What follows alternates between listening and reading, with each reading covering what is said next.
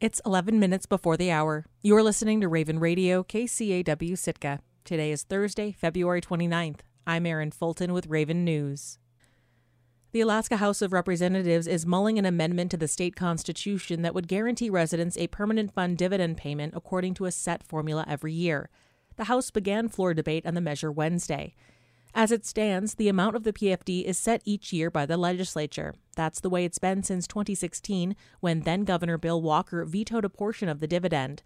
The Alaska Supreme Court upheld the veto, saying the PFD is subject to the same appropriation and budget process as other state spending. Prior to that, dividends were paid out according to a formula in state law based on the permanent fund's net income.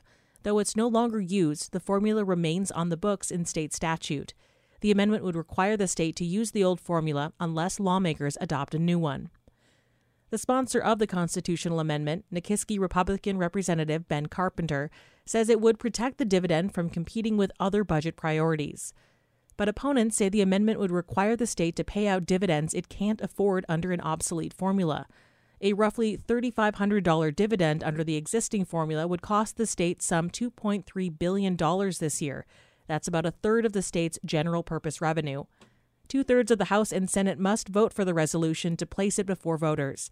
A final vote on the measure is expected in the coming days.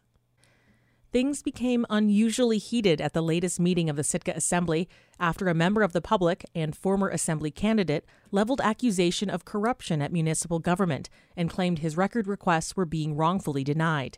KCAW's Katherine Rose reports. A couple of times a year, the Assembly convenes as the Board of Appeals to hear citizen appeals. Often, it's someone objecting to the decision of a city commission. But on February 27th, the board heard two appeals on public records requests. Sitkan Austin Cranford submitted two public records requests to the city in December. The first was broad. Cranford asked for any documents dealing with records or reports of corruption, forgery, nepotism, or other corrupt practice made against any city employee or elected official. The municipal clerk's office denied Cranford's request, informing him that either the records did not exist or could not be located. In his appeal, Cranford told the assembly that his public records request was broad to protect his sources. When members of the public approach me, they are afraid of retaliation either from the city, city officials, or members of the public uh, I attempted to have some of these citizens come forth, but they had refused to come forth at this meeting. They said the only way they would come forth is if they were subpoenaed within a court of law, which I will pursue if this appeal fails. Austin Cranford is a former assembly candidate. His father, Gary Cranford, is a former police officer who's brought a lawsuit against the Sitka Police Department. Cranford argued that the records existed, but city staff were not providing them. Municipal Attorney Brian Hanson countered, saying city staff weren't misleading Cranford and that the broadness of Cranford's request made it impossible to fulfill. We want to provide you those records. And if you provide us with more specific information and a better crafted request, we will get you that information. We take it seriously. We're public servants. We want to do the right thing. During deliberations, Assembly members asked Cranford if he could provide any evidence that the documents he was seeking existed. Tempers briefly flared when Cranford alleged retaliation in the Sitka Police Department. Mayor Stephen Eisenbeisz told Cranford to lower his voice and keep his comments relevant to the appeal, or he would stop the hearing.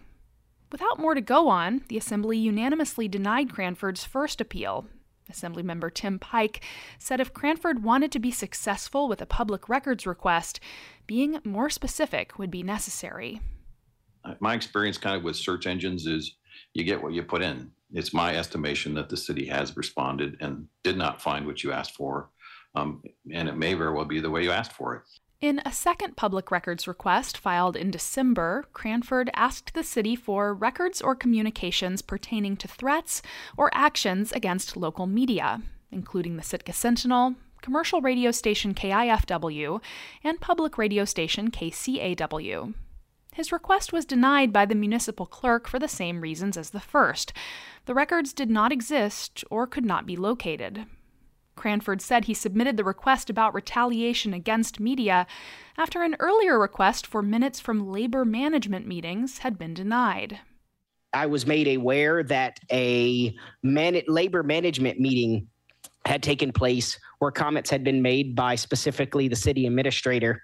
Um, and I had put in a request on the 19th of December of 2023, requesting any records pertaining to the last 10 labor management meetings, and was told that those records do not exist. Because Cranford's second public records request was more narrow, Municipal Clerk Sarah Peterson said that after a review of 110,000 files, her office was able to track down all emails concerning local media organizations. None of them mentioned retaliation or threats against those organizations.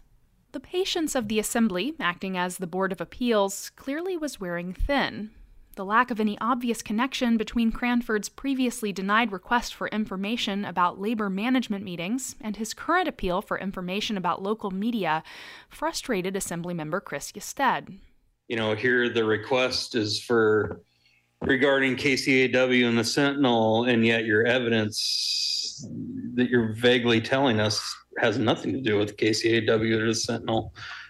Therefore, how is our clerk supposed to dig up this stuff that you are requesting? The reason they're able to or should be able to bring it up is because I've filed. This is the second request looking for this information. Now, I mentioned the t- uh, t- previous ten labor management meetings that was filed on the nineteenth of last year. I that's t- that's you don't have labor management meetings in the request. You want it, you put it in Mr. there. Ystad, Mr. Ystad. Other assembly members agreed. The second request was still too broad. Municipal Attorney Hanson said he'd only dealt with two other public records request appeals in his tenure as the city's attorney both of which had more merit than Cranford's.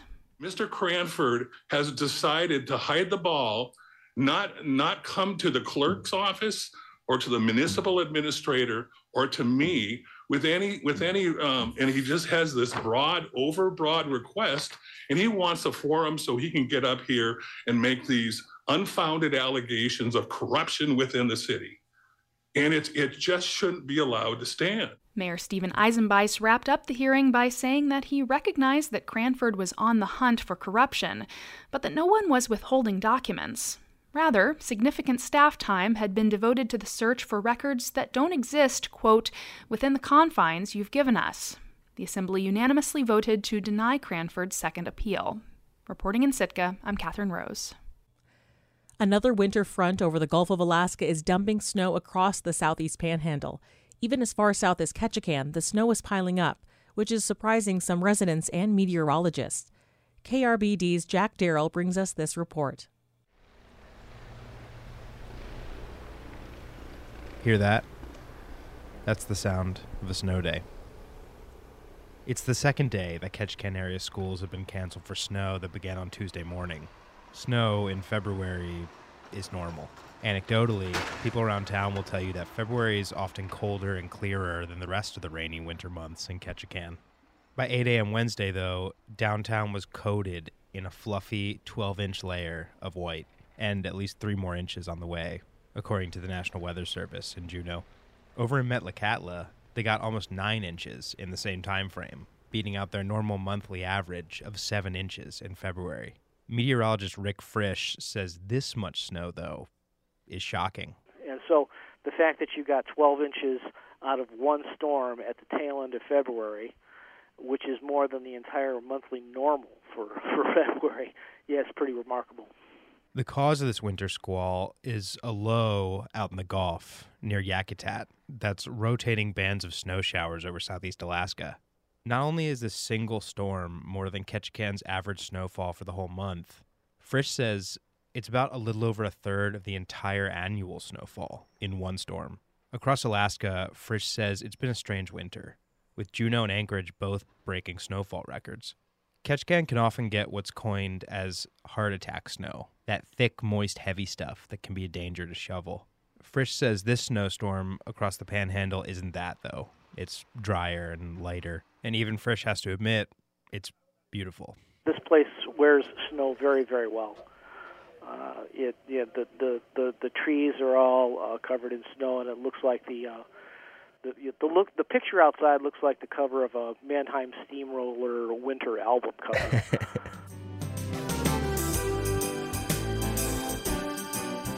From a white winter wonderland, or Ketchikan, I'm Jack Darrell.